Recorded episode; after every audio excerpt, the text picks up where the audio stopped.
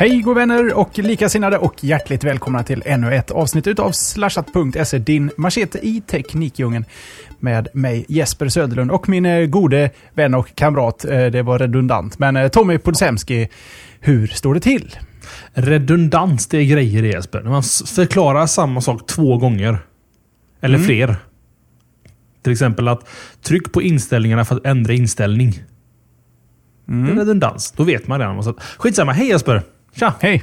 Eller ha två hårddiskar för en hårddisk. En RAID är ju redundant. Ja, det är sant faktiskt. Men det är en mer positiv redundans. Just att man faktiskt får någonting av redundansen. I vanliga fall så ger det inte så mycket att säga samma sak två gånger med olika ord. Är det sant om man inte vill ha ett ord i backup om det ena fallerar? Det är alltid bra, du vet, när man säger krångliga ord att alltid ha ett backup-ord. Du vet, när man fullständigt kör ner sig så kan man alltid... och så säger man andra ordet. Backup-ordet. Det är som ibland när man missbedömer en människa och tror de har lite bättre koll på teknik än vad de har. Och så kan man bara förklara någonting och lägga sig på lite fel nivå och man får den här blanka ansiktet på människan och bara okej, jag ska byta ord här tänker jag. Eller byta ut betydelse. Eller betydelse är samma men byta ut förklaringen i alla fall. Jag har ju det där problemet fast när jag själv pratar att ibland någonting jag har lagt mig till på senare tid. Jag slutar prata. Jag känner att, what's the point? Så jag bara avbryter mitt i meningen och så rycker på axlarna och så går jag därifrån. Det är lite elitistiskt kan man tycka. Nej, men jag känner att, du som lyssnar på mig, du vinner ingenting på att jag bara står här och babblar. För jag har verkligen inget att komma med. Jag lägger av här för din skull. Precis. Och för min skull. Let's move along. Din machete i svenskan, säger Fjorjun. Jonasson har redan tryckt på moving on-knappen 2 minuter in i showen. Men i alla fall, det hade en redundant diskussion om redundans i alla fall. Så jag har fått det ur vårt system. Vi ska berätta att vi är slashat.se. Jeppe sa det innan, jag säger det igen. Vi går igenom veckans tekniknyheter. Lite som vi uppfattar dem. Vi sprinklar lite egna åsikter och på toppen och får det att låta som nyheter. Det är helt fantastiskt kul detta. Vi kör ungefär en timme framöver och våra livechatt finns med som alltid, som är någon form av käppar i hjulen, är de inte, kan de vara i och för sig, men bojar i bukten för att citera Killinggänget. De är helt fantastiska. De är jättarnas axlar som vi står på för att göra den här showen. Vi har ganska mycket då, Jeppe. Nu börjar komma igång teknikvärlden lite, va? Det var ju lite stiltiga där i början på januari. Ja, det var det. Jag har inte släppt att det är redundant att förklara vad redundans är för folk som redan vet vad redundant är. Vi har hemskt mycket. Det var liksom som du vet, det är bara liksom någonting. Alltså, det händer ju saker även över jul och nyår. Bara att ingen berättar om dem förrän folk är tillbaka på plats och gör det de brukar göra. Och nu känns det som de har öppnat kranen på Max. För nu har vi massa roligt att prata om den här veckan. Jag kan ju säga att jag ska prata lite om Office-paketet. Jag ska prata om en AirPlay-utmanare som äntligen har en liten chans att slå sig fram. Och så ska vi se lite hur det står till hos Logitech och deras Harmony-avdelning lite mer specifikt och lite annat. Vad har du själv på agendan? Ja, någonting så ovanligt som en musiknyhet, Jesper. Vi ska inte prata om musik egentligen i den här showen, men de här två grabbarna har så mycket att göra med teknik att det måste få en liten plats mot slutet av mina ämnen. Jag ska inte säga vilken grupp det är eller vilka artister det är, utan det kommer senare. Också att Amerika håller på att rusta en cyberarmé som inte bara ska försvara, de ska attackera med cyberattacker. Intressant i min lilla värld. Och så ska vi ta en liten titt på hur det går med appar i Windows 8 och hur många det finns framförallt. Och lite mer siffror. Det är mycket siffror på den här veckan, Camilla. Ja, men vi har inget emot siffror. Nej, inte jag heller. Det tycker jag om i Slashat. Ska vi ta pollarna då kanske så vi får gjort det? Och så är jag som vanligt lite sjuk, lite förkyld och lite febrig. Som vanligt. Det är business as usual, Jesper.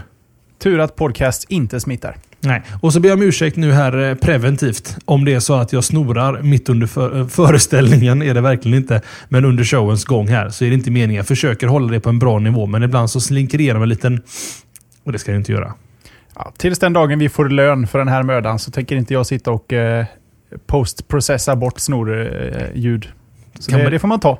Så istället så enhancear vi dem för att verkligen understryka det faktum att vi inte får betalt för detta. Yes. Fast vi får lite betalt av donationer, ska vi säga. Ja, ska aldrig glömmas bort. Ska vi säga, kan du ta det nu direkt och dricka lite te så länge här? Att det finns donationsmöjligheter innan ämnena, tänkte jag. Nej, jag tänkte att nej vi puttar på det till slutet. För att har man varit med ett tag så vet man vad det gäller. Då kan man stänga av nu och börja snacka pengar i slutet. Just det. Jag tycker vi struntar i det och vi har redan dragit ifrån här. Så att, Tommy, kan du ta förra veckans poll? Det kan jag göra, Jesper. Och det är, frågeställningen var som sådan. Och ni som är kanske lite nya i familjen här, veckans poll, det är ju egentligen en frågeställning till er lyssnare där ni på något sätt kan delta i showen. Förra veckan så frågade vi er, tycker du att det är okej att ta ut tv-licens för datorer och surfplattor? Ni alla vet ju vad vi båda har för åsikter. Men ändå faktiskt vann absolut inte med 55% lika 148 röster. Och absolut då hade 45% med 120 röster. Totalt så röstade 268 individer. Och vi båda röstar ju på att det absolut är okej att ta ut licenspengar på plattor och datorer. Ja. För vi konstaterar väl att vi var ganska eniga. Ja, och hälften av våra lyssnare lite drygt håller med oss. Och den andra hälften håller inte med oss. Eller en viss majoritet åt andra hållet håller inte med oss. Ja, just det. Lite knappt hälften av lyssnarna. Knappt, precis. Så att, och vi diskuterade ju ganska långt och djupgående just varför vi tycker som vi tycker. Vill man veta mer om det så kan man lyssna på avsnitt 100 eller 201 till och med. Där vi går igenom det mot mitten någonstans. Radiotjänst for the win, skriver Jonasson, och jag håller med honom. Ska vi se, veckans poll, Jeppe. Du var inte helt nöjd med den pollen, tror jag, va? Eller var det en sån här som slank igenom för att det fanns en poll? Nej, jag hade ju en bra poll egentligen, men jag får ju spara den till någon annan gång då. Men den här tydligen är mycket viktigare, så ska jag ta oskulden på den. Varsågod. För det är faktiskt inte ens en frågeställning, utan det vi egentligen kallar frågan är du... med fyra alternativ. Högerhänt, vänsterhänt, dubbelhänt eller ambidext. Och här kommer Tommys förklaring till varför den här pollen är med. Ja, alltså det är ju en lyssnare som har gått in på forum.slashat.se och där man kan faktiskt lämna egna förslag på pollar. Och den här individen, killen eller tjejen, har inte koll riktigt, skrev att de ville veta detta. Och då tänkte jag att, vad bra, då tar vi upp den. Direkt plockar från veckans skörd av pollförslag och låter er vara med som en del i pollen där. Ni som undrar vad de här sista orden betyder, dubbelhänta, det kan man nästan räkna ut, men ambidext, just det. Ni får googla på det, helt enkelt. Vi funderar eller så kan vi vara snälla och säga att dubbelhänt är när man gör lite olika saker med lite olika händer, och ambidext spelar inte så stor roll vilken hand. Du är killer med båda händerna, så att säga. Awesome. Så är det. Ambidextrös. Ska vi se här. Ska vi gå in på ämnen då, Jeppe? Jag har ju en breaking här. Kan jag ta den först? Break it away. Yes. Det är att XBMC 12.0, mer eller mindre känd som Frodo kanske, äntligen är släppt. Efter 4 eller 5 betor och 3 RC eller Release Candidate så är alltså XBMC version 12 släppt till massorna. Jag ska snabbt gå igenom här. Eller XBMC, Xbox Media Center, det står inte för det faktiskt. Det heter bara XBMC, är ett mediacenter. Så du kan stoppa på din PC, din OS X-maskin, Mac heter det. Din Android-telefon, du kan stoppa den på en Nexus 7-platta. Du kan ha den på en Raspberry Pi. Du kan ha det här egentligen var som helst. Och de har nu då släppt sin nya version. Det som några gotteplock då från godispåsen, det är att det är HD-ljudsupport då, vilket innefattar DTS, MA, Dolby True HD, och de har en helt ny audio engine som de har byggt själva då för XBMC. Live-tv och PVR-stöd, det har jag pratat om mycket i Slashat innan, att du kan kolla på live-tv då i XBMC. Officiellt stöd för Raspberry Pi, officiellt stöd för Android, förbättrat AirPlay-stöd, och nu funkar även AirPlay i Windows, så det funkar där också. Sen en massa annat. Advanced UPnP sharing. Ni hör ju. Massa fina buzzwords. Har du en så här glansig blick nu när jag pratar om detta så behöver du inte googla på detta. Annars är det xpmc.org då. I och med att både jag och Jeppe har kört XPMC i alla fall. Och jag är en stor XPMC-fanboy. Tyckte att det var värdigt att ta med det i och med att det hände för drygt 4-5 timmar sedan. Och det är tisdagen den 29 också. 2013. Januari. För övrigt. Så ni vet det. Så att Jeppe, du gav ju upp XPMC-träsket. Det var inget av de här nya funktionerna som får dig att vilja komma tillbaka, eller? Alltså live-tv och PVR-support, det minns jag att jag ville ha 2006-2005 i XPMC. Det är kul att jag har hittat det in nu, men känns som jag har lämnat det tåget lite och jag har hittat egna lösningar. Ja, du kör väl Plex idag, va? Ja, det är en kombination av Air Video Server, Plex och numera den här nya NAS som jag kör, så finns något som heter Video Station som fungerar nästan lika bra som Plex. Och det fungerar alldeles utmärkt. Heter det Video Station? Ja. Okej. Okay. Är det OSX-igt eller finns det lite överallt? Alltså det här är ju en server till NASen jag skaffade. Så jag kör från appen i mobilen och så AirPlayar jag över det till valfri enhet. Just det, AirPlay är fräckt och det kommer fler ämnen på AirPlay idag också, va? Det gör det. Får vi vänta lite på det. Eller så bara glider du över till det, för det är jag supernyfiken på. Ja, fast jag måste ju vända frågan här. Du som ändå är fanboyen. Ja. Sitter du och studsar på stolen? Eller? Jag har redan kört det här sen Release Candidate. Eller sen Beta 2 tror jag har jag kört den här. Så att det är business as usual. Jag kör Open Elec för er som är nyfikna på vilken setup jag har. På en Extremer, bla bla bla, Ultra Pro, bla bla bla bla bla bla, Nukes, Machine Gun, vad det nu heter, något sånt där. Supernöjd. Det har varit lite instabilt då naturligtvis i Release Candidate-versionerna.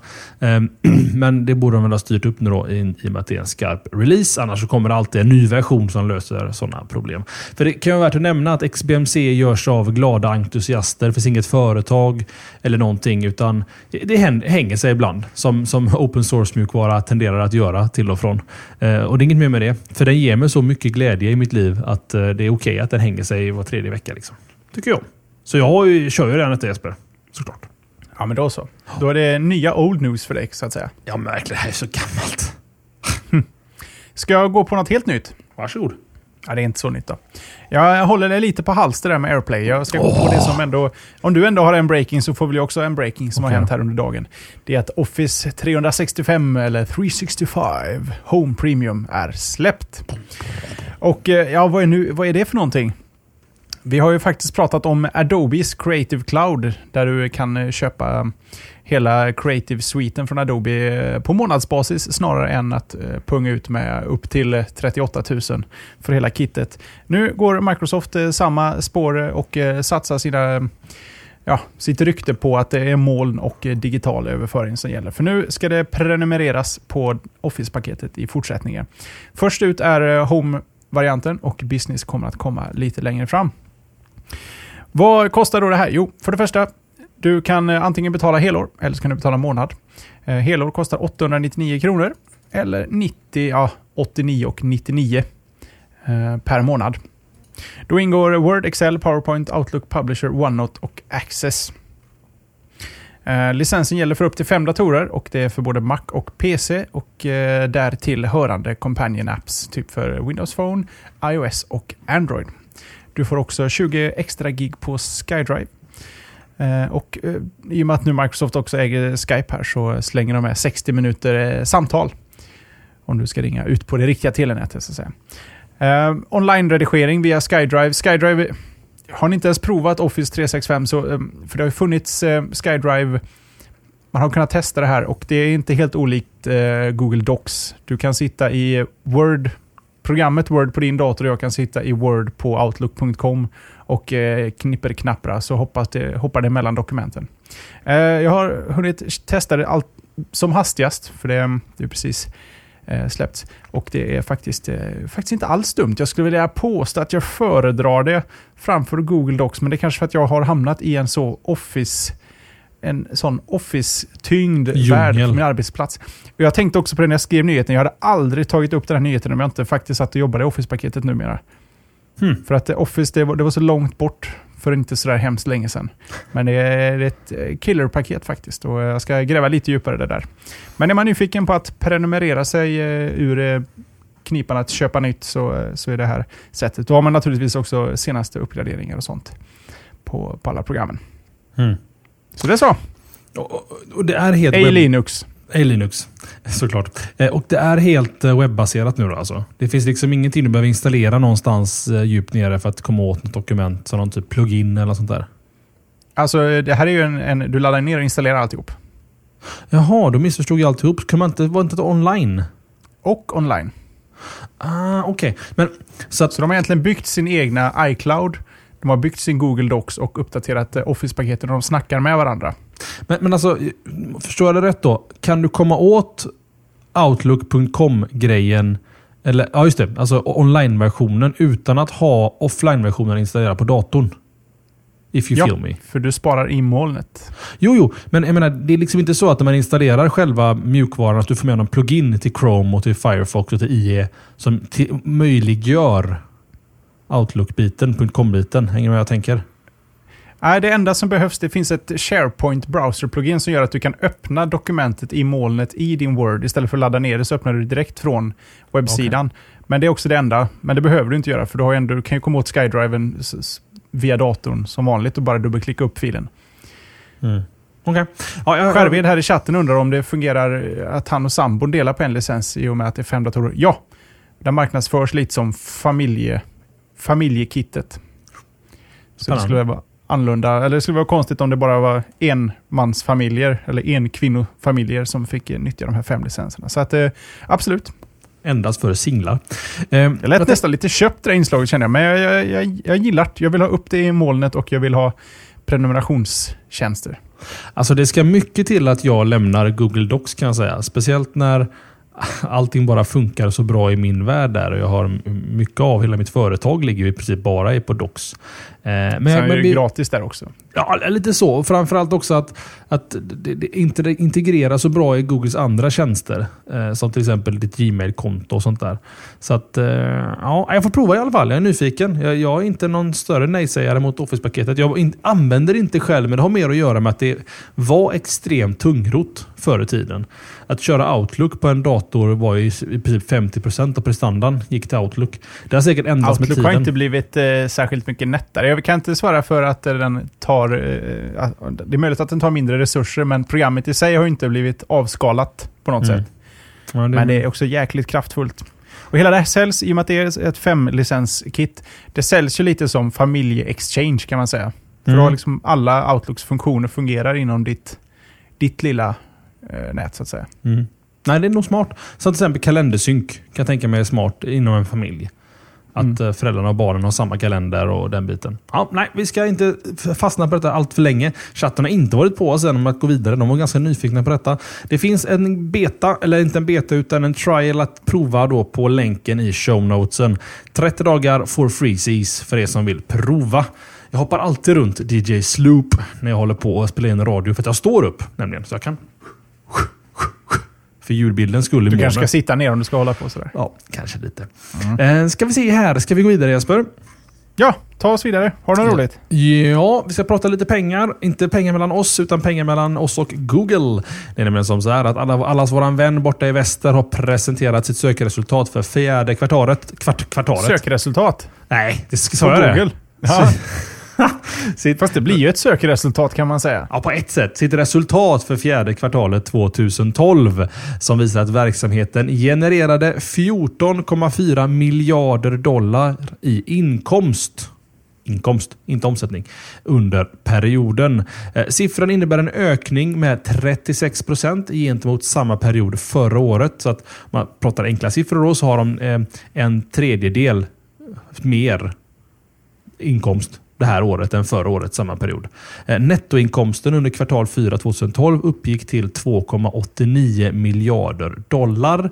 Det är upp från 2,71 miljarder i fjol. Värt att nämna är att Motorola Mobility, som Google köpte för drygt 1,5 år sedan, drog in 1,51 miljarder dollar åt Google. Men ska nämnas gick ändå med en förlust på 353 miljoner dollar. Intäkterna då, vad får Google sina pengar ifrån? Av de här 14,4 miljarder dollarna så var annonser stod för 12,91 miljarder dollar och det har ökat med 22% från år till år faktiskt. Google ägde hemsidor stod för 8,64 miljarder dollar. Och det förstod jag inte vad det betyder, Jesper. Google ägde hemsidor. Ja, alltså annonseringen sker väl i allra mesta mån på Googles sajt. Ah, typ sökresultat är det där SEM och SEO, alltså köpt marknadsföring. Ah, okay. Och alltså, i Gmail. Ja, och i Gmail. Okay, så tolkar jag det, men chatten kan ju vara snabbare rätt som vi är helt ute och cyklar. Man vet inte. Vi dricker ju ändå lite öl. Ja, jag dricker te då. Jag vet inte, jag är sjuk. Ja, då ska du kunna det här. Ja, men du är helt rätt. 8,64 av 12,91. Då är det på Googles egna IPO, typ Gmail och liknande saker. Då ska vi nämna, kommer du prata lite Apple-siffror här, Jesper? Nej, jag har inga Apple-siffror med mig överhuvudtaget. Vi ska dock nämna då att Apple tjänade lika mycket pengar som Google omsatte under samma kvartal. Perspektiv. Det är lite perspektiv på saker och ting. Apple kan sina grejer. Ska inte prata de kan marginaler om inte annat. Ja, det Apple Tax. Vi ska inte prata Apple, vi ska prata Google här, Jesper. Det är svårt kanske att kommentera på siffror. Men Google går som tåget. Upp. 36% ökning. Det är inte dåligt. Nej, sen att de 36% säkert motsvarar sökningar Google på Google. Ja, när man skriver Google. Men nej, omsättning ökade med 36%. Inte själva sökningarna.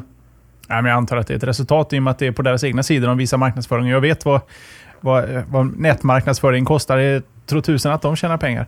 Men det är väl inte så konstigt. De är så ohotat störst på den där marknaden att det är väl inget annat att vänta. Så är det. Och inte mycket att diskutera heller, så tycker du kan ta oss vidare till nästa ämne. Och nu kommer det, va? Nu ska vi prata om det. Jag vet inte om du har läst på någonting om det, Tommy. Grejen är som så här att jag har ju eftersökt det här under en lång tid. Men liksom aldrig hittat något bra alternativ. Så jag tycker att du kan förklara för det efter reklamen. Det skulle ha varit reklam där. Att vi skulle kunna hitta så bra ställen att ha reklam i våran show, känner jag. Ja, vi har ju verkligen övat på att presentera reklamen. Ni som hängt med i 202 avsnitt vet om att vi inte har haft reklam någonsin i 202 veckor. Men vi refererar till det alldeles för ofta. Vi har ju faktiskt lärt oss att lyssnare gillar att lyssna i kapp på gamla avsnitt. Så vi har ju en möjlighet, när du säger sådär, att det är liksom postdumt, lite retroaktivt, montera in reklam av modernare snitt. Det kommer verka super-cyber. Eller något, jag vet inte. Nej, nu tar oss vidare, Tommy. Vad var det nu i alla fall, Jesper? Vad är det som händer? Vad är Dial? Dial. Jo, det är ju faktiskt så att AirPlay känner vi alla till. Det är ju en sorts teknisk lösning för att man ska kunna streama sitt innehåll från först främst en iPhone, men senare också en iPod Touch och en iPad. Och på senare år även direkt från en Mac-dator till en Apple TV, en AirPort Express. Helt enkelt streama ljud och bild på enklaste möjliga vis. Det enligt devisen Just Works. Och det har ju länge snackats om att Android snodde lite från Apple och sen har Apple snott från Android i alla tider. Men det finns fortfarande, och här får du rätta mig om jag har fel, Tommy, ingen riktigt bra liknande funktion i Android-plattformen som motsvarar AirPlay och Ease of Use. Vi har lite DLNA och sånt där, men inget som är så just go with it. Men det är på väg att förändras. Det är ju faktiskt så, man kan ju argumentera för att AirPlay bör vara helt fritt och öppet för alla att använda. Men det är ju inte riktigt så Apple jobbar. Och då finns det ju faktiskt ett alternativ till det, att man hittar på något eget. Och det är faktiskt vad som pågår just nu. Netflix och Youtube har just nu inlett ett samarbete. Och de håller på att utveckla något som heter Dial. Ett öppet protokoll med AirPlay-liknande funktionalitet. Dial står för Discovery and Launch. Vilket är ett protokoll där apputvecklare helt enkelt kan... De bygger in i sina appar, och där är både en app som erbjuder funktionaliteten och för mottagare. Vad det här Discovery and Launch går ut på, att du ska kunna hitta sekundära skärmar i ditt nätverk. Och helt enkelt kunna skicka saker till dem då. Primärt så är det naturligtvis för Det är ju Netflix som ligger bakom. Du ska kunna skicka över bild från en enhet till tvn och inte låsa upp din mobila enhet. Den som har använt AirPlay vet att skärmen blir oanvändbar på en iOS-enhet när du väl skickar över video, för att den streamar och så gör den det och håller din skärm i schakt. Men lite en rättelse där. Man kan ju fortfarande timeskifta på enheten. Du kan alltså spola till exempel på en iPad-enheten. Så det blir ju som en kontroller egentligen, kan man säga.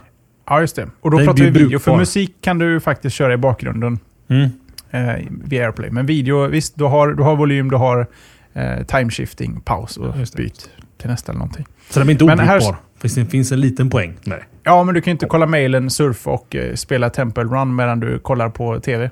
Ord upp. Nej. Ja.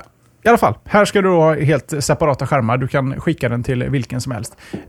Netflix och Youtube tycker naturligtvis det här är intressant. Youtube och Netflix är saker som ska synas på tv, men så gärna får styras från en mobil.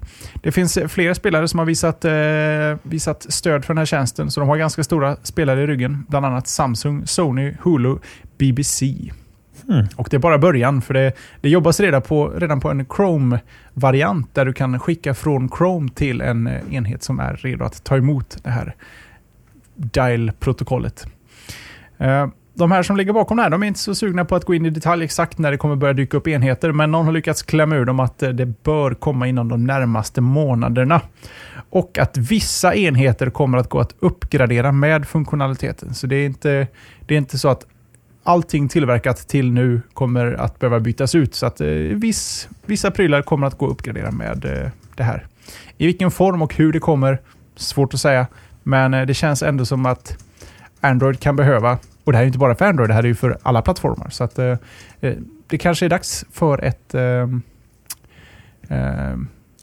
öppet protokoll. Jag håller med dig till 100%. Alltså det är absolut inget fel på AirPlay.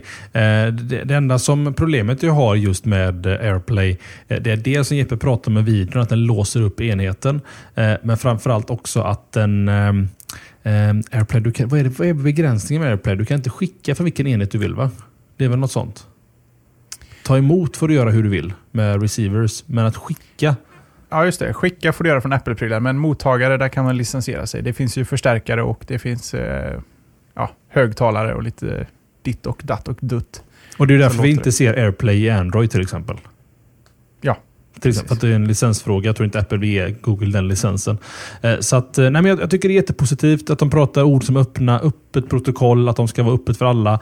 Och visst, det är klart som korvspat att i Chrome ska det finnas en share to en annan skärm bara via dial-protokollet. Så enkelt. Eller share to mobiltelefoner och visa den på den enheten eller tableten eller vad det nu kan vara. Väldigt entusiastisk över de här nyheterna. Jag hoppas. Och det är ganska bra spelare med i matchen. Netflix, Youtube, vad var det mer? Samsung, Sony, Hulu och BBC stödjer det. Så att, och i och med att Youtube är ju indirekt Google då, så lär man ju få ganska bra stöd även från de grabbarna och tjejerna. Så att det här är någonting jag kommer sätta på watch på något sätt. Jag vet inte vad jag ska göra riktigt nu. Men jag kommer hänga med på detta noggrant. Entusiastisk Jesper, kan man säga.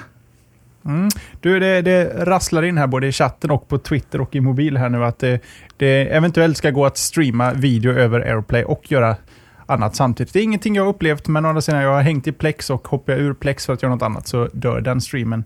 Mig veteligen, men jag kanske ska dubbelkolla. Jag börjar ju ändå pushing 33 här, så det är dags att kontrollera om jag verkligen minns rätt här. Men risken finns att jag har fel. Det kan vara så att de grejerna du kör i Safari, att de går och share och sen fortsätter att surfa i en annan tab, kan nog inte vara omöjligt. Men däremot sådana här helskärmsgrejer, till exempel Youtube-appen eller Netflix till exempel, de funkar inte. Helt enkelt, folk säger lite olika i chatten här. Ni får prova själva helt enkelt. Men poängen vi vill komma till är att det finns utrymme för ytterligare en spelare bredvid AirPlay. Just för att kanske skapa lite konkurrens där, så Apple kanske släpper upp lite på AirPlay-protokollet i viss mån. Det är delvis öppet AirPlay. Att ta emot det protokollet är helt öppet och man kan göra vad man vill med det egentligen. Men just det där att kunna skicka varifrån. Nu säger Fiorina att klockan är 20:30 och det stämmer alldeles utmärkt Jesper. Då är det dags för insert jingle så att säga. Veckans forumtråd. Just det, var så. Där har jag nästan glömt bort att den punkten finns här. Det är ju en hel vecka sedan jag hörde senast. Ska jag ta den då? Tycker jag. Ja. Veckans forumtråd är våran forumgeneral Magnus Jonasson. Han finns på jonasmagnusson.com.se menar jag, förlåt mig. .com. Eller är det .com? .com. Och han håller koll på vårt forum åt oss, den här gode herren. Han lite godtyckligt plockar upp en egen topic, inte sin egna utan en egen topic som han själv tycker ska belysas lite extra då i showen. Den här veckan så är topicen titulerad Hjälp med musikuppspelarpryl. Passar ju skitbra vad vi var just nu och pratade om. Det är gammelräven Stilhill i vårt forum som står bakom veckans forumtråd. Där han kort och gott är ute efter en nätverksansluten musikspelare till dotterns rum. Kruxet är att den helst ska kunna kommunicera med hans extremer. Där musiken ligger lagrad på extern disk samt gärna mediaspelare som går att brygga ut med fler enheter i framtiden för musik i varje rum. Och Jesper, det ska bara fungera the Apple way. Tips från panelen undrar Magnus, tips från Jesper och mig. Jeppe har kollat på Sonos, Squeezebox, finns det andra alternativ? Go apeshit har han skrivit här. Sonos ska vi börja med Jesper, det har du lekt med. Ja, de var ju snälla och lånade ut den från Hi-Fi-klubben. Inte för mig, jag gillar hela konceptet och skulle faktiskt kunna tänka mig det. Kanske på sikt, mitt problem är att jag är knuten till Sonos-appen för att bestämma vad jag vill skicka till högtalarna. Jag kan inte använda Spotifys egna app som är klart mycket bättre än den inbyggda i Sonos. Egentligen var det väl bara det som det hängde upp sig lite på i och med att det är så pass mycket Spotify jag använder. Men tekniken är ju grym. Det är ju bara plug and play och köra och så låter prylarna bra. Premiumpris på det. Där är Apple Tax gånger 2 även om de faktiskt har blivit billigare mot när de släpptes var de ju alldeles vansinnigt dyra. Nu är de bara lite dyra.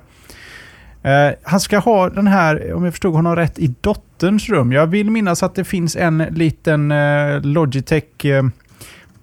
vad heter den, Tommy? Den heter Jonas som vet. Ja, det är en Squeezebox Radio kanske. Något åt det hållet. Som det är inte en stor supermaskin med fet subwoofer som blinkar frenetiskt. Men den ska ju kunna spela upp från allting. Och då, jag skulle vara förvånad om inte den kan spela upp från en extremer i nätverket. Där till webbradio och Spotify och annat då. Och hela poängen med det här segmentet då är att ni har ju chansen.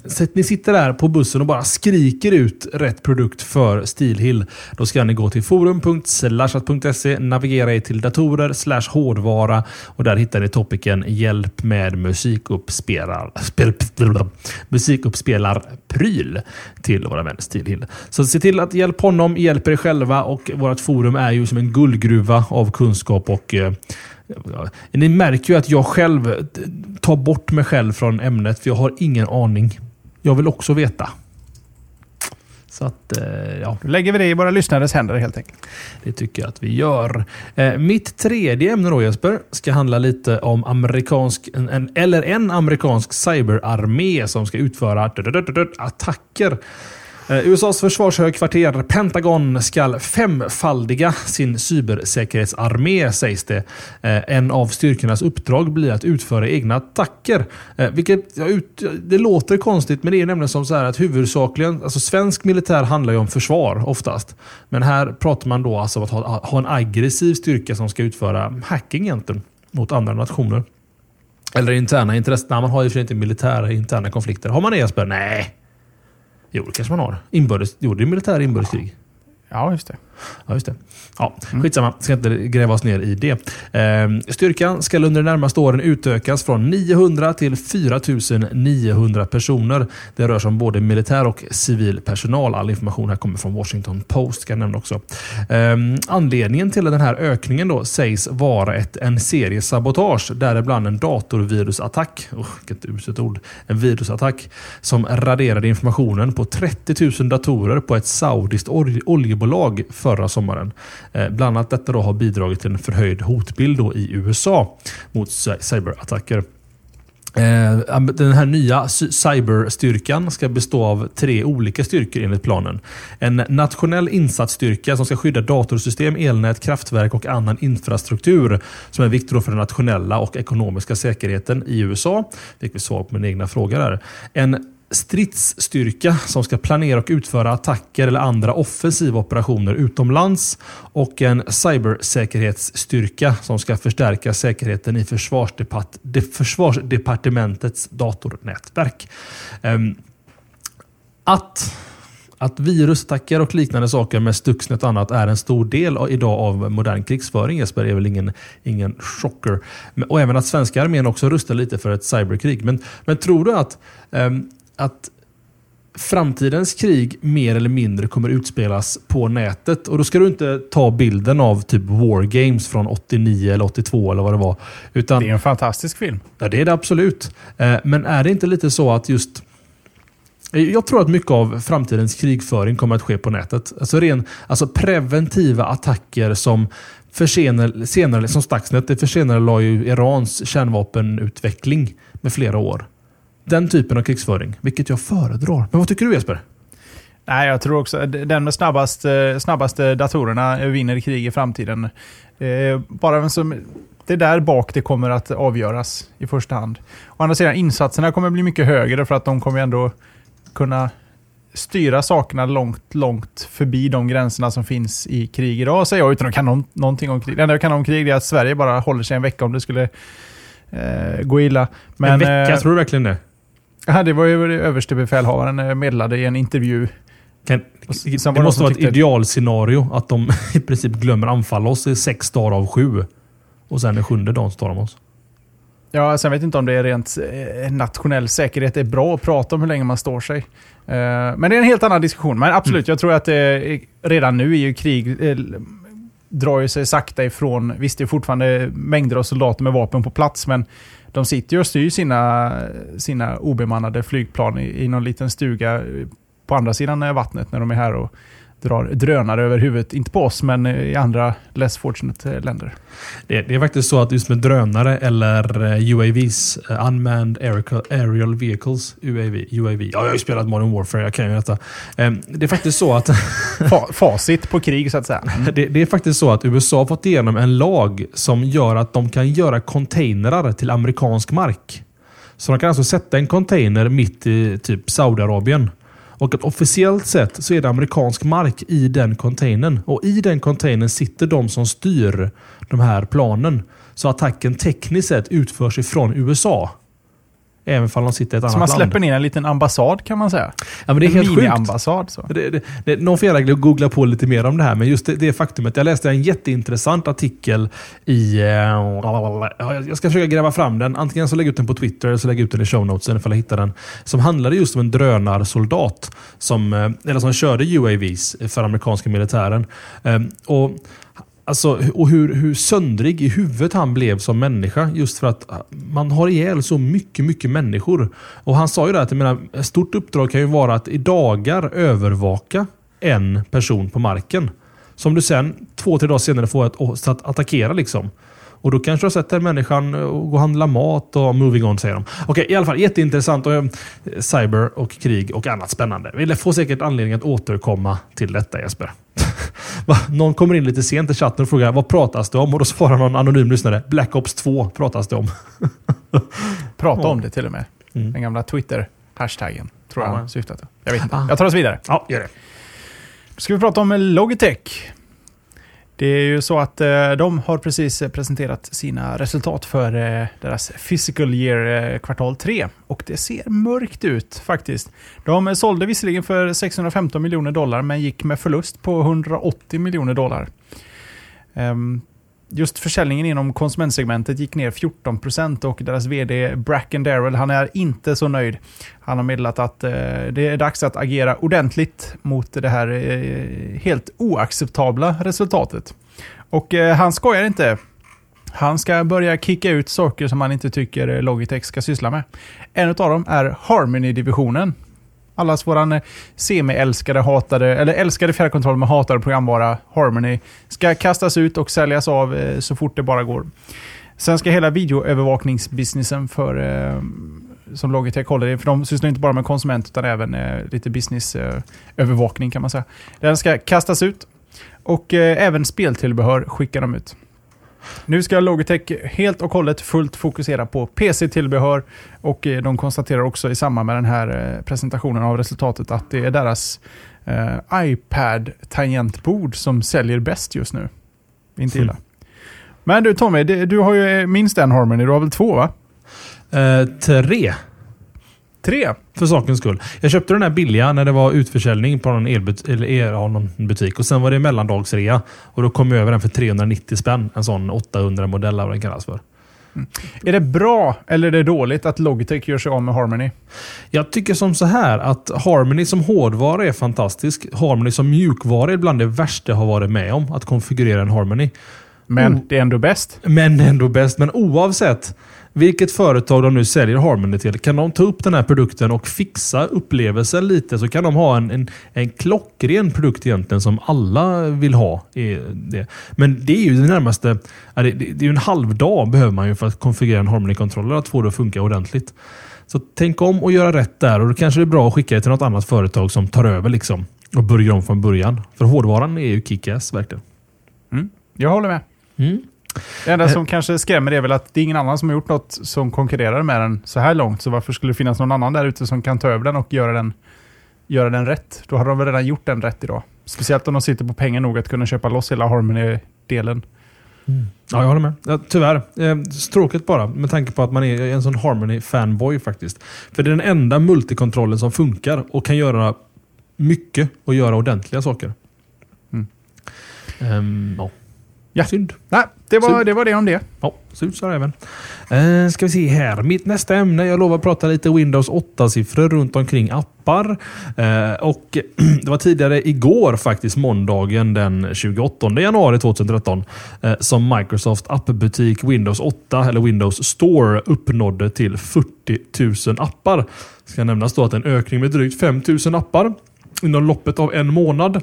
Den 27 december rymde Windows Store nästan 35 000 appar. Tillväxten är dock inte lika hög under december, då Windows Store hade en ökning på 14 577 appar på endast. Tillväxten är dock inte lika hög som under december, då det var 14 557 appar som lades in på endast 35 dagar. Siffrorna är dock ganska långt ifrån Microsofts tidigare mål som var över 100 000 appar innan slutet på januari, i och med att det är drygt 40 000 idag, och det är väl lite drygt 3 dagar kvar av januari, så får de lägga på ett ordentligt kol för att nå upp till de siffrorna, vilket de inte kommer att göra. Uppgifterna här då kommer från webbplatsen MetroStore Scanner då, som indexerar appar som läggs upp på Windows Store. Ska nämnas då att det inte är officiella siffror, och apparna, totala antalet appar gäller för samtliga länder, men alla appar finns inte tillgängliga i samtliga länder. Till exempel kan vara en app bara för amerikansk marknad som inte finns i Sverige, men den räknas med då i det grand totales. Är man nyfiken på den svenska delen av Windows Store, så finns det för tillfället över 23 000 appar tillgängliga. Så drygt 17 000 appar finns inte tillgängliga för oss, Jesper. Mm. Men det är ju alltid svårt att slå december månad, där de hade som högst andel, om de anser att december har 35 dagar. Ja, den kan de aldrig knäcka. Nej, det är helt sant. Jag vet inte varför de har skrivit så här, men de räknar väl in några extra dagar innan december. Å andra sidan, Android glömde hela december. iPhonen har haft problem vid varje nyårsskifte, så det är något i december som stör mobiloperativsystemstillverkare till den milda graden att det kan bli såna här fel. Det kan vara julfesterna, det är inte omöjligt. Det kan vara så. Att man lurar till det på julfesten och inte minst hur man kodar och bara, ja kanske. Mm. Kanske. Men det fick ni i alla fall lite siffror. Men om jag ställer en fråga till dig, Jesper. 40 000 appar i Windows Store. Android närmar sig 1 miljard, och Apple. Det är också en nyhet i sig att Android kommer faktiskt att ha 1 miljard appar före Apple. De räknar med att april så borde Android Market eller Google Play nå över 1 miljon kanske. 1 miljard låter mycket. 1 miljon måste det vara. Det beror på vad du pratar om för siffror. Det är så mycket stora siffror nu. Det är antal appar och det är antal installerade appar. Det beror ju på vilken du hänvisar till. Jag ska dubbelkolla den här nyheten. 1 miljon appar naturligtvis. Det finns 1 miljon appar. 20 miljarder. Nu surfar du på en tung sida, hör jag. För nu robotar du till här. Okej, sorry. Ni som lyssnar på podden. Söka bara på så här textsajter. Ni som lyssnar på podcasten i efterhand har ju väldigt lite nytta av det här med iRobot, för ni har ju en jättefin version av mig. Jag kan faktiskt berätta det. Och det är ju som så här att när vi sänder live så kan ibland min lina svaja till och då blir jag en robotröst nästan i det närmaste. Och man löser det, man stänger av min video helt enkelt i några minuter och så löser det sig. Men det låter lite roligt, Jesper, för i podcastversionen så är det ju perfekt ljudet. Ja, det är ett problem vi inte har kommit runt. Vi får se till om vi kan föra över det dåliga ljudet som man förstår. Eller jag vet inte. Då har inte jag och Jonasson gjort ett bra jobb när vi startar bloggar med stora bilder. Det bara dippar så fort du ska in där mitt i livesändningen. Just det, fel tänk. I alla fall 1 miljon appar. Först 1 miljon naturligtvis. Och det ser ut som att Android går om Apple där. Naturligtvis så skriver någon anonym skriver i chatten att man ska också räkna kvalitet såklart. Och naturligtvis är det så också. App Store har ju onekligen, vad är det, närmare 300 000 fart-apps och flashlight-app. Eller flashlight-apps. Nu menar såklart Android. Men poängen är i alla fall att det finns mycket redundans, Jesper, i en App Store. Kan man säga så? Att det är väldigt mycket samma appar? Ja, jag vet inte om det är perfekt applicerat, men jag har förstått vad du menar i alla fall. Ja, det är bra. Det räcker. Men så är det i alla fall att de har 40 000 appar Windows Store. Vi har pratat lite om det där med Windows som mobilsystem och vi kanske ska faktiskt plocka upp det där en dag och titta lite. Hur står det till för dem? För att det går inte så illa som vi trodde, va? För Windows Phone. Jag ser dem ute i det vilda till och från. Ja, jag gör också det och det är kul. För jag tycker ju om systemet. Och här kan jag ju sakta glida in på mitt nästa ämne. Varsågod. Att alla de människorna som köpte den första eller andra Lumian, ni vet när Nokia och Microsoft gick ihop och tänkte att nu ska vi erövra världen med ett nytt mobilsystem. Häng på här, köp den här, det här är framtiden. Och så kom Windows Phone 8 och så fick inte en enda mobil existerande på marknaden den uppdateringen. Nu får de plåster på såren, är nästan att överdriva, men nu kommer Windows Phone 7.8 den 30 januari. Och vad gör den egentligen? Ja, den uppdaterar gamla Windows Phone-mobiler som inte får av hårdvaruskäl, antar jag, just 8. Den får åtminstone det visuella så att det ser ut som 8, men ingen av funktionaliteten i just Windows Phone 8 hittar över till de här mobilerna. Så det är lite trist att sitta här i januari 2013 och prata om Windows 7.8 släppt när 8 har kommit redan för en tid sedan. Det känns som ett gammalt Windows-problem och på något sätt ett stort långfinger till de som verkligen hoppades och trodde på Microsoft och Nokia. För att hade man köpt en Lumia precis efter de gick ut med information att de skulle slå sig samman, så gjorde man det inte bara för att man trodde att det skulle bli en kickass-mobil, utan det är en sorts investering. Jag tror på er som företag. Så blir man illa behandlad. Jag vet inte om folk som köpte just första Lumian kände så. Nej, jag känner så. Det är nog mer vanligt bland oss och våra lika när det handlar om att man köper in sig ett ekosystem och man tänker typ på företagets framtid och den biten. Men jag håller med dig, Jesper. Det blir lite litet FU till hela community som faktiskt köpte de här Nokia och Microsoft-lurarna som skulle bli det nya svarta.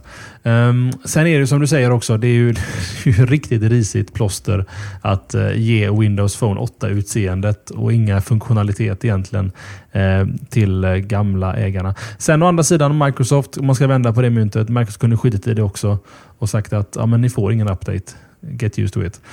Så att de gjorde i alla fall något litet för de här användarna om man ska se något positivt i det hela, Jesper.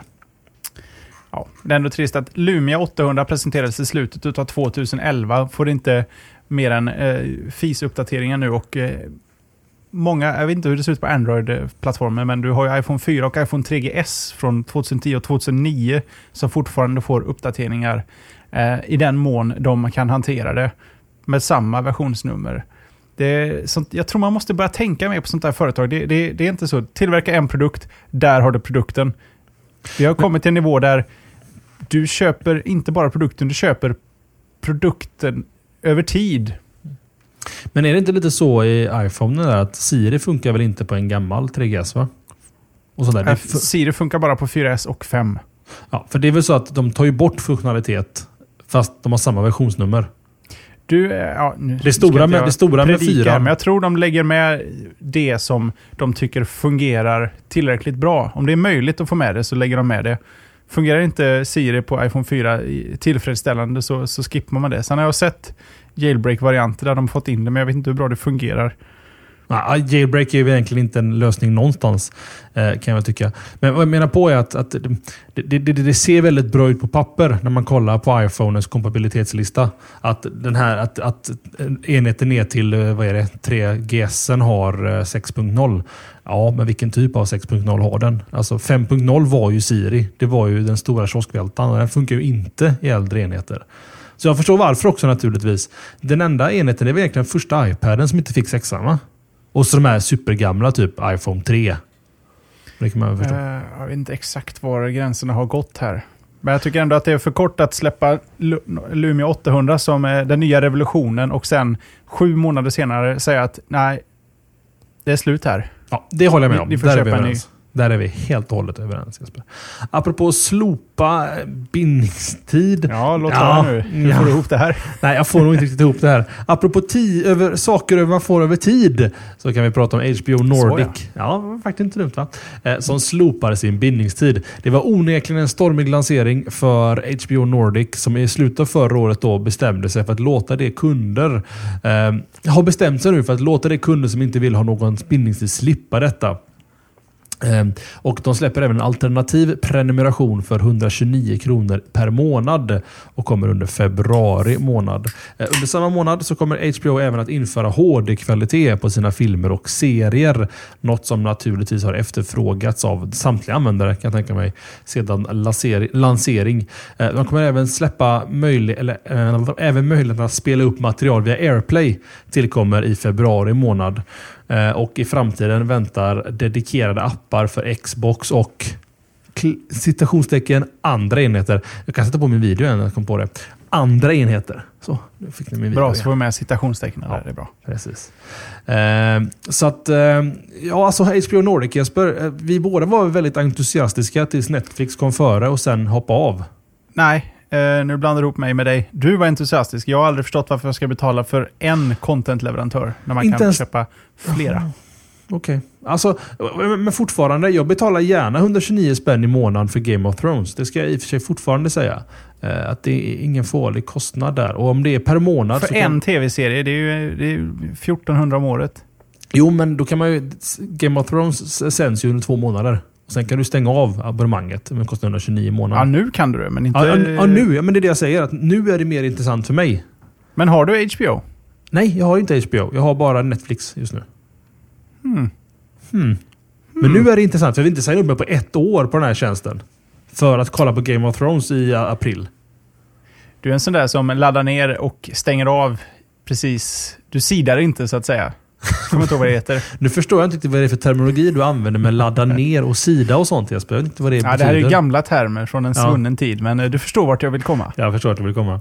Nej, alltså, visst, sen så skulle vi kunna tänka mig att Game of Thrones och de 10 avsnitten kan vara värda 1200 spänn. Det kan jag väl tycka i och för sig. Jag menar, ska jag gå på bio idag med min fästmö så är det för fan 600-700 spänn det kostar med popcorn och tabletter heter det inte, biljetter och annat. Och då betalar jag hellre, hoppar över 2 biobesök per år och får 1 år med HBO Nordic. Om man sätter pengar mot pengar liksom.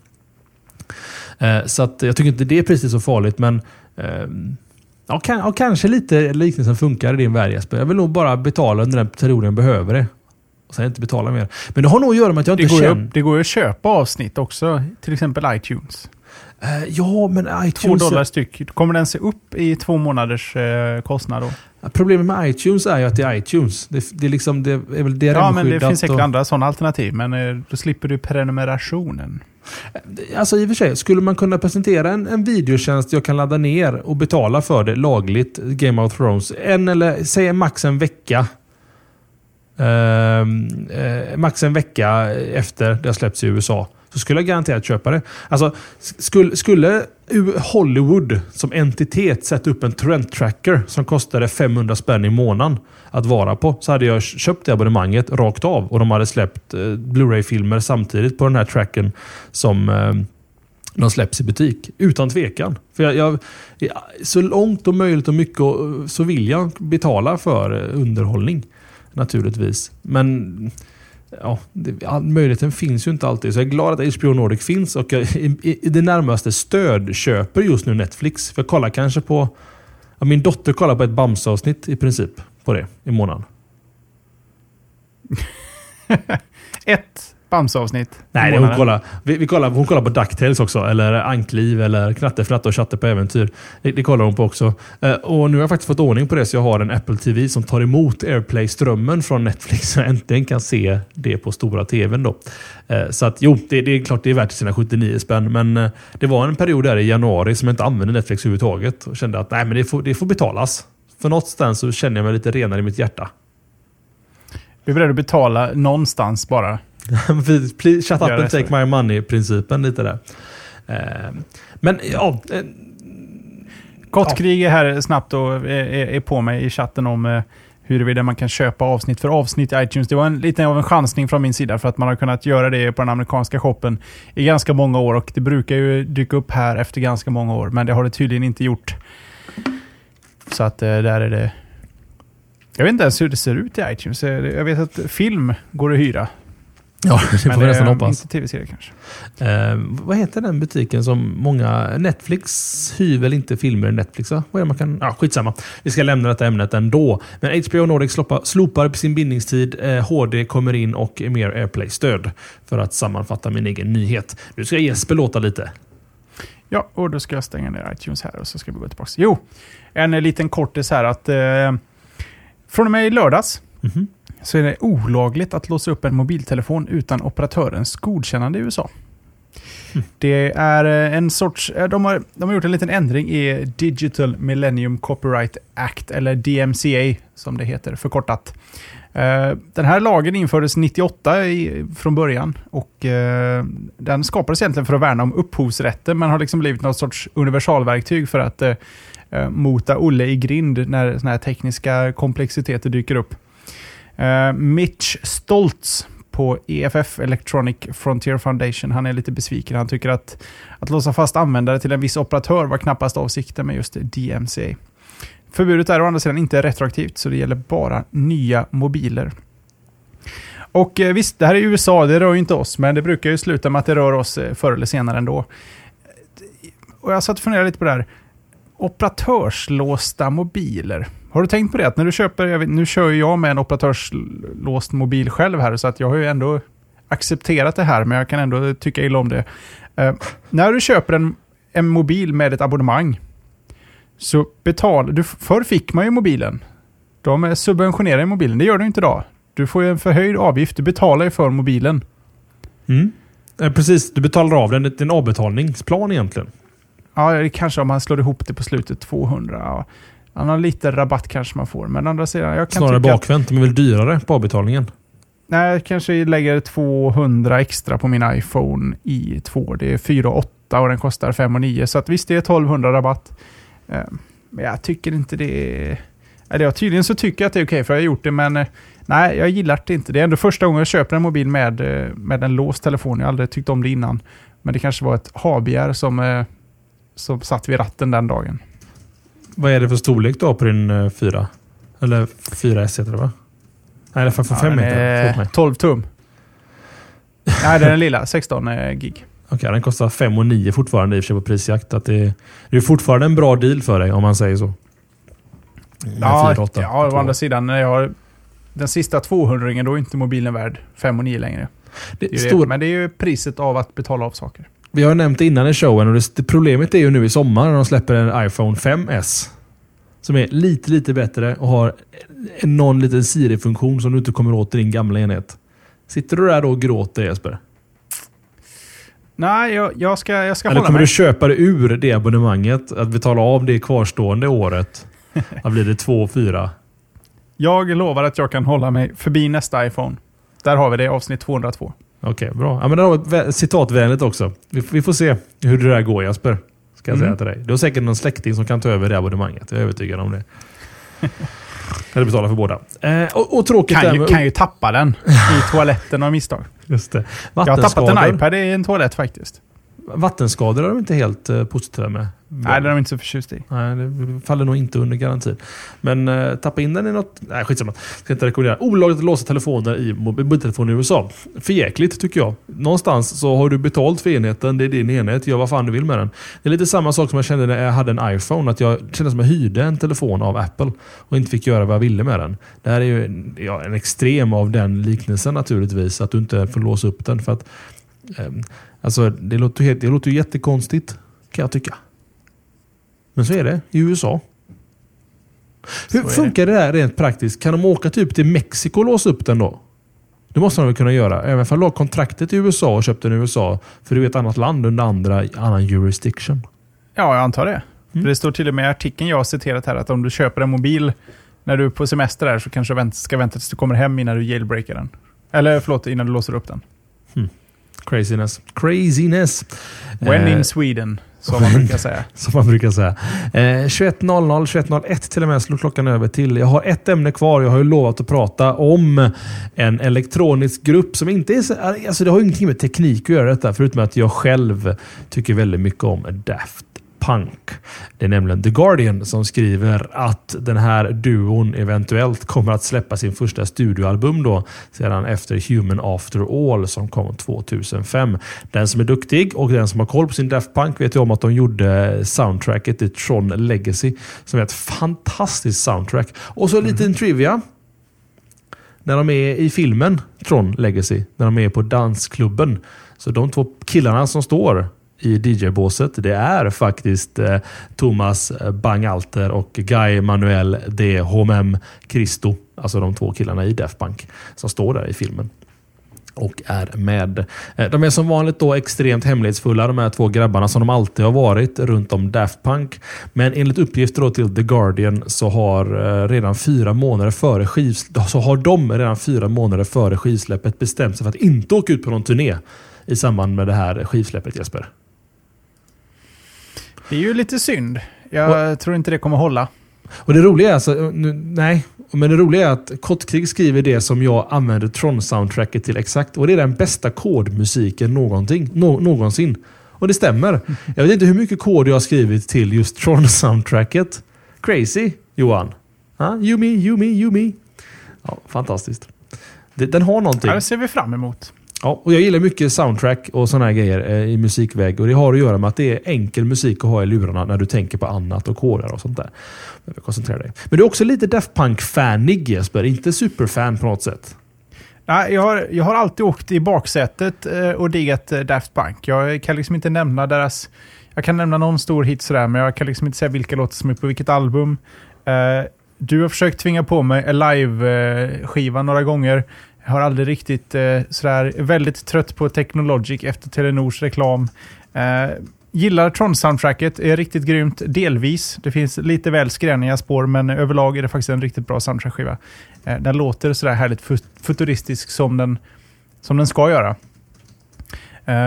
Men jag är nyfiken. Men å andra sidan, telepopmusik kommer med ett nytt album i år också, och det ligger lite högre på min lista än Daft Punk, det måste jag villigt erkänna. Telepopmusik är fin, det är väl ganska fina harmonier på en elektro-chill... det är lite som Air. Ja, Air är väl också franska om inte jag är ute och snurrar, va? Ja men Air funkar också, men de kan bli lite flummiga om man ska prata musik. Det kan gå lite för långt ner i knarkträsket för mig. Nej, jag gillar flum. Du gillar flum. Du gillar knarkträsket. Så enkelt är det. Hopp. Men i alla fall, vi pratar inte musik i vanliga fall, så låt oss njuta av den här stunden lite med Daft Punk och Telemusic Pop heter de så. Telepopmusik. Jespers sista ämne, eller du kanske var klar så? Jag är klar så. Nej men vad bra, härligt, säger så bra, fint tack. Hej. Jag lovade ju faktiskt där i början att gå, jag snoppade av dig. Oj, ja, om det är rätt ord. Att, nej, jag tänker minsann inte prata donationer i början. Så att nu är det väl hög tid att, jag kunde i och för sig gått igenom det väldigt snabbt då. Men nu är det inte det, så då får jag ta igen det nu. Slashat.se/donera, eller om Tom har gjort sitt jobb, donera.slashat.se. Där kan man, om man tycker att vi gör ett rätt hyfsat jobb. Ja, man kan ju låta pengarna snacka. Gör vi ett dåligt jobb så donera en liten summa. Gör vi ett bra jobb så donera en stor summa. Vi gör ju det här gratis naturligtvis. Men mikrofoner, inte just den jag pekar på just nu. Men Den är på service. Det här är en annan mikrofon. Men den som, jag pekar på Tommys mikrofon på skärmen här istället. Hans är köpt med hjälp av donationer. Allt för att vi vill åtminstone göra upplevelsen lite behagligare. Tycker man att vi är värda en liten slant. Vi har ju hamnat på GameX. Vi har gjort lite roadtrips och filmat på mässor. Och vi har varit på Retrospelsmässan till exempel. Och DreamHack och sånt där. Sådana medel behövs. För att vi ska kunna hitta på lite roliga saker utöver att sitta här vecka ut och vecka in. Så tycker man att det är värt det, då kan man donera på donera.slashat.se. Och tycker man att pengar är inte riktigt lika roligt, jag vill ha något fört, då kan man köpa sig en Slashat t-shirt. Antingen köper man den enkla, den vita. Det är liksom instegsmodellen bara för att den är så fruktansvärt snygg. Eller så kan man köpa den svarta som vi, jag vet inte, Tommy kallar väl den Elite Edition. Elite Edition. Precis. Kostar någon 50 extra och då donerar man samtidigt en liten slant utav det till oss. Så vit är för din skull, den svarta är för vår skull så att säga. Om du inte bara låter smaken smaka. Eller bestämma. Ja. Och kan också nämna att köper ni en så får ni jättegärna ta en bild på er själva. Ni behöver inte visa ert ansikte om ni inte vill. Men ni vet, er själva i någon situation med slashat t-shirten. T-shirten har varit i USA, Jesper. Har du sett det på feeden där över julafton? Ah, nej, ja, men, det har jag missat. Var det en grapp som var i USA, stod bredvid en palm någonstans i Miami tror jag. Och hade en slashat t-shirt på sig. Sånt så det har varit längre än de flesta alltså? Ja, faktiskt. Men vi älskar sånt där. Alltså, vi gör detta för att vi tycker det är roligt. Vi gör det för er, tillsammans med er. Och att se er i verkligheten koppla saker till Slashat är jätteroligt och motiverande för oss. Så att ni kan till och med mejla bilden om ni vill skicka den privat till oss så vi blir lite glada. Nästan snuskigt. Lätt är det snuskigt? Nej, man har ju en t-shirt på sig. Kanske endast. Jag vet inte. Vi får se. Jag sitter där och viftar med. Nu kan det komma alla möjliga bilder här tror jag. Så är det helt enkelt. Och sen så ska vi prata lite om dev.slashat.se. Det var ett initiativ som växte fram nu under det senaste halvåret där jag och Johan, a.k.a. Kottkrig, håller i varsin taktpinne. Jag håller i Android-pinnen, han håller i iOS-pinnen och vi gör ju såklart appar då för Slashat med en USP. Som vi brukar säga. För att vi har ju många år sagt, vad ska vi med en app till för Slashat? Men när man väl tänker på det så kan det finnas lite vettiga poänger med att ha en app i App Store och i Google Play. Till exempel er iOS-användare eller Mac-användare vars fläktar går halvt bärsärk på tisdagen när ni kollar live. Ja, men ta er en iPad och ser den i HD på iPaden. Till exempel. Sådana grejer. Ja, ni får se. Jag funderar på om man skulle ha lagt upp det här som en tävling snarare som ett samarbete. Ja, lite undertonen i allt jag skriver i dev.slashat.se har att Android-versionen kommer bli lite bättre än iOS-versionen. Men det vet ju alla, Jesper. Det vet ju alla. Ja, men så är det. Alla utom de som kan något. Det heter lakrits. Du kollar inte på tv. Du kan inte den reklam kanske. Var det någon referens där jag inte fattar? Nej. Ja, det var bara dumt. Vi struntar i det. Och det är nämligen som så här också då att vi bjuder in er utvecklare till att vara en del av detta. All kod ligger på github.com/slashat och bli inte sådär, vad ska man säga, omotiverad av att inte så mycket händer här i början. Det har helt enkelt att göra med att både jag och Johan lägger motsvarande en grund för appen, eller mer Smiley som lägger en grund i Android-versionen som vi andra hjälps åt med. Men koden finns på GitHub, det är bara att forka och leka och skicka en pull request till oss så går vi igenom koden. Nu fattar inte ett ord av vad jag säger, men ni som har koll på det är bara att köra igång. dev.slashat.se. Jag har alltid lärt mig vad det handlar om. Vad är en pull request då? Man får plocka hem och sen så får man skicka upp och så... Gud vad han googlar nu, titta på han. Han kan inte ljuga den killen. Jag är på Facebook. Jag har redan zoomat ut. Jag kan inte berätta det. Då kan jag också berätta att det finns såklart slashat.se. Eller ni som inte vet vad en pull request är. Det är helt enkelt så att någon gör kod utanför originalkoden och sen så pullar man in. Man drar in den koden in i main eller huvudkoden så det blir en funktion eller en metod eller något annat spännande. Kanske en sektion kanske om man har tur. Hur som haver, slashat.se/social om ni vill följa oss på diverse sociala nätverk. Jeppe är ju redan på Facebook och approvar friend requests. Och det ska jag nämna också, någonting som vi inte vet varför vi vill lyfta fram, men gå till facebook.com/slashat och tryck på like. Det kostar er 0 kronor och då innebär då att ni får lite schysst information av oss när showen släpps i podcastformat och inför showar och sånt där. Så se till då att facebook.com/slashat och gå in och likea där. Om du har ett Facebook-konto, men det har väl alla utan magnusjonasson.com egentligen, tror jag. Ja, jag tror nog fortfarande han är kvar, va? Ja. Eller har han gett upp nu? Kan titta. Ja, han är lite kvar så. Men alla andra kör ju tv-reklam där, gilla oss på Facebook. Så av någon anledning så ska man ju få folk att gilla sin Facebook. Så att det är lika bra att vi ber alla att gilla våran Facebook. Tycker jag absolut. En vacker och kommer det spela roll. Eventuellt. Och vi ska såklart... tacka och bocka och buga, som jag brukar säga. Jag hade lite privata grejer att ta upp, Jesper, den här veckans show. Nej, men jag får gå till doktorn. Det finns salvor. Du behöver inte ta upp det i slashat.se avsnitt 202, jag lovar dig. Och nu ska jag tydligen Jonas dricka kaffe så här sent. Det klarar inte jag av att göra. Nej, men det jag skulle ta upp var, jag kan ju nämna Tommy Talks på Youtube. youtube.com/Tommy nu. Tommien nu. Jag snackar teknik ifrån bilen när jag kör till jobbet. Det räcker inte med att jag chattar i en timme oavbrutet, 3 timmar egentligen på tisdagar, utan jag ska även prata lite utöver. Det blir lite mer personligt i det att det handlar mer om saker som jag vill prata om, mer kanske än vad du vill höra om, Jesper, kan man säga. Men nu har jag också köpt bil. Jag kanske skulle kopiera ditt koncept. Problemet är att jag har 3 minuter bilväg till jobbet, så det får bli jävligt kompakt. Och den som lyssnar på Slashat vet att vi har svårt att koncentrera innehållet. Det är sällan det är under 10 minuter, mina Tommy Talks på Youtube där. Och så en video till kommer komma upp under veckan. Men jag väntar lite med att prata om det till nästa vecka. Så blir det, Jesper. All right. Men då jag sätter på outrot här. Är det okej? Ja, gör det. Hej då! Ha det bra!